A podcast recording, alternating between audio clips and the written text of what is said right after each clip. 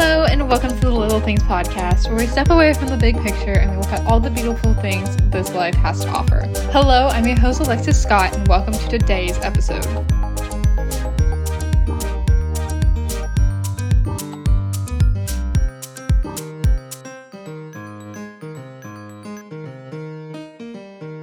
Alrighty, welcome back. Welcome back. I'm so glad that you are here on the third episode of the new year and this topic that we are going to talk about. And I'm so happy you are here joining me today. I hope you're having a great day and not just a good day right now. So let's start by talking about kind of this episode and what we're going to get into today. So, this episode is all about escapism, how we're going to use it, how we can use it to our advantages, but have a healthy relationship with it. And we're talking about all the things that escapism brings us so, we're talking all about the art of escapism and the superpower that we have with it, but how we can master it and use it to help us create a healthy bond with it. So, with that said, I hope that you enjoyed today's topic. And if you have any recommendations for future topics or any comments or anything, feel free to reach out at the little things podcast on Instagram. And let's get right on into today's episode. So, first of all, a lot of people don't know what escapism is, or maybe you do, but to make sure that we're on the same page, let's talk about what escapism means and give it a baseline definition. So, escapism is a mental diversion from unpleasant aspects of daily life, typically through activities involving imagination or entertainment. Escapism also may be used to occupy oneself away from persistent feelings of depression or general sadness. So, this is just a basic definition that when you look up what is escapism in psychology online, this is what you find. So, escapism is pretty much our way of escaping everyday life or maybe coping in a way of sadness or things that don't make us feel so happy and we just kind of want to escape away for a little bit, hence the term escapism. So everybody uses escapism. Maybe you're having a bad day and you come home from school or work or whatever you're dealing for the day and you're just not feeling that great about how today went. So you go, you go lay down and you start watching a really comforting show and just start watching and you kind of escape away for the rest of the night. That's kind of what escapism is, and we all use it, and it's genuinely a way that can help people kind of keep happiness in life and keep going. I know for me that's the case. Let's talk about the good, the bad, and how we can kind of use it to our advantages. Starting off, I think that there is both good and bad to escapism. Whether it's through literature, or movies, video games, or any form of entertainment, people have been finding ways to escape daily life and challenges and all the things for centuries. Like forever. Think of back in the Greek times when they would have plays and entertainment and the arts. That was a form of escapism. Any way to kind of imagine a different reality from what one lives in. So it's kind of a coping mechanism, right? So we all use it, we all do it. It is definitely something that is very prominent in today. That's why shows are made, that's why books are made, and I'm a huge fan of it. Like I love it right? I'm gonna spend my time watching a movie, reading a book, watching a cute little TV show if I'm just not feeling that great. So that's the great thing about it. There's definitely the good of it is that it's used the cope mechanisms and allows us to like temporarily distance ourselves from stressing and find solace in alternate realities, right? So this can be a healthy ways to recharge. So that I think is the good part about it. It's a healthy ways to recharge ourselves when we're not feeling so great, get our energy back up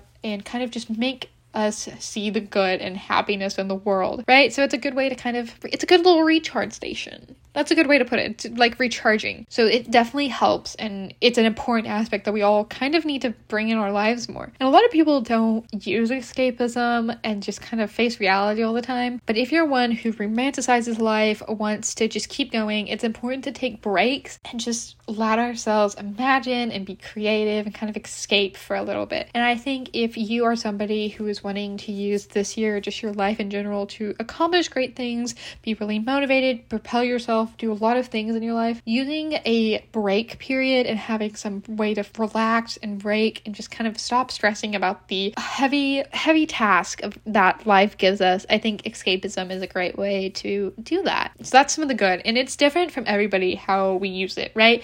So people resonate with different mediums. Some find video games very much a form of escapism, while other pref- prefers a good book or a personal preference or just finding out what works for you. Now, for me, video games aren't that good escapism because I will end up playing them for like 15, 20 minutes and then putting it down and not going back to it for an hour. But some of my favorite forms of escapism are watching a TV show, watching YouTubers, listening to a podcast, reading books, just something that keeps my mind creatively engaged that's what really finds me very that's kind of my escapism, right? Like I'll come home and I'll watch like a little show on Netflix, maybe Psyche K, just anything along those matters, right? Just finding a good form of escapism. Recently, I've been watching Winx Club over again. That's been great, might I add. So that's a good with it. It brings us recharging, it brings us energy, it brings us happiness. It's a good form of escapism. Maybe you can escape through another person you just want to hang out with them. It's like the world just is doesn't matter when you're with. There's a lot of forms to it. So that's the good. It's a good recharging. It keeps our soul happy. It keeps us energized and keeps us looking in the happiness and the good in the world. So now let's talk about the bad side of escapism escapism.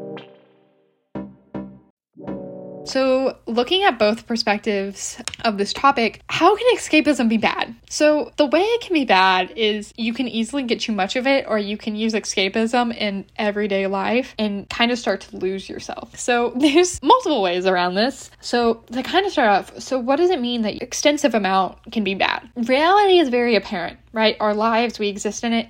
But when we hide away from that reality too much, it just starts to become bad and unreasonable, and you just don't, you know, you just kind of lose yourself almost. So being present in reality and what's going on really does help you evolve and just get your life forward. You're realistic with it, everything, like you're understanding that this is how the world works. But when you use escapism too much to kind of hide away from it, that's when it can become toxic and not good and just kind of become a bad habit. So, what can escapism lead to if it's too much. So, the avoidance of the real world challenges is hindering personal growth and avoidance of the real world and just realistically happening. So, sometimes people can use like, it's not delusional. I wouldn't say delusional is the right word, but it's almost a sense of that when you're using it too much, it becomes a hindrance to you in a sense that you just don't grow and it becomes like you're just stagnant, right, in time as a person. And we want to use 2024 to grow and become our better self. So we can't be escaping too much. So it can become like stagnant if you're not using it properly. And then, so say you're using somebody as escapism, is somebody's farm could be through other people, right? So say you have a friend that every time you hang out with them, you just feel like the world doesn't exist and just you kind of start to hang out with them a little bit much and you just kind of start becoming stagnant, right? So that's the thing. It's important if you are using escapism through people eh, that you use it as a form of growth and not just completely becoming stagnant and just totally losing yourself and just being so obsessed with them that you can't stand on your own two feet. So it's like a little weird because it's a gray area. I've seen it a lot actually. So when people use or drama, that's a bad form of escapism, like you're involving in somebody else's life and just using it as a projection, that can definitely become a bad form because it's not good, right? It definitely doesn't help you grow and become your best self and just become better. So that's the thing with escapism is that it can be bad if you use it through drama, through other people, through any of these things that just don't help you propel yourself forward. And you would think maybe that it's a form as escapism, like you're living somebody else's life, it's not you, like you're escaping from your own reality, which is the case, but those forms of it aren't gaining you energy. It's not recharging your battery in your soul. It's practically lowering your battery in your soul. So instead of like going out there focusing on other people, drama, all that as a form of escaping your reality, use healthier forms of things. So maybe it's a book or something like that. Maybe it doesn't have to be a book, just something that doesn't drain you when you're involved with it. When you're done with your escapism period of time for the day, you feel rejuvenated, you feel energized, you're like, oh, I can continue with my day, or oh, I feel good going to bed. Like, it just makes me happy, it brings me excitement. Those are things that as humans we genuinely do need in our lives, and we need it to kind of propel ourselves forward. So, the whole premise of this conversation pretty much is let's take a moment and think about how we use escapism. Do we use it for good or do we use too much of it for bad? And bad can lead to a stunt of self discovery and growth. Definitely when you're thinking, well, what even does escapism do to us? Like I said, it's a way to recharge yourself, it's a way to bring enjoyment in your life, it's a way to kind of make yourself happy. But then there can be some bad, and it can be involving yourself in other people's drama, maybe starting to hang out with people who just kind of overtake your time and just are like, no, You're good how you are. You don't need to change one bit or you don't need to grow and develop anymore, right? Always, when you are around those people, if you're using that as a way, always make sure that they are helping you propel yourself forward and not keeping you stagnant. So, how does this affect us specifically and how we can become our best selves in 2024? Well, here's the thing. As we have made all of these goals for ourselves, all of these plans, all of these things that we want to become the best person ever and just really be a great person by the end of this year, making sure that we have a way to escape,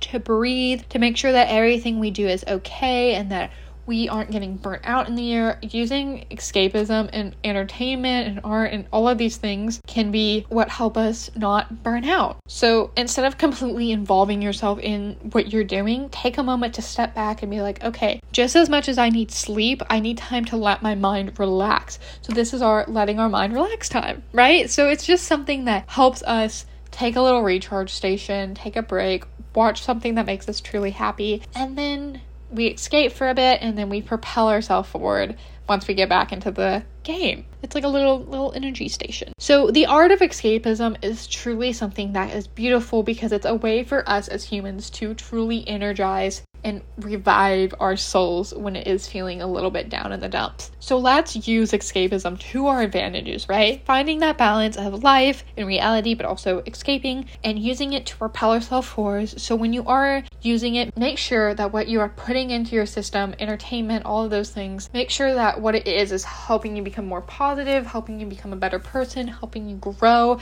and just rejuvenating your soul right? And all of the hobbies we do can be a form of escapism. All of the shows, everything that we do, right, that isn't focused on like career driven, any of that, any forms that we can just escape from reality, anything that you do to escape, maybe it's music, right? I know for me, music is a huge one. Make sure it's something that rejuvenates you and makes sure makes your aura a little bit more colorful.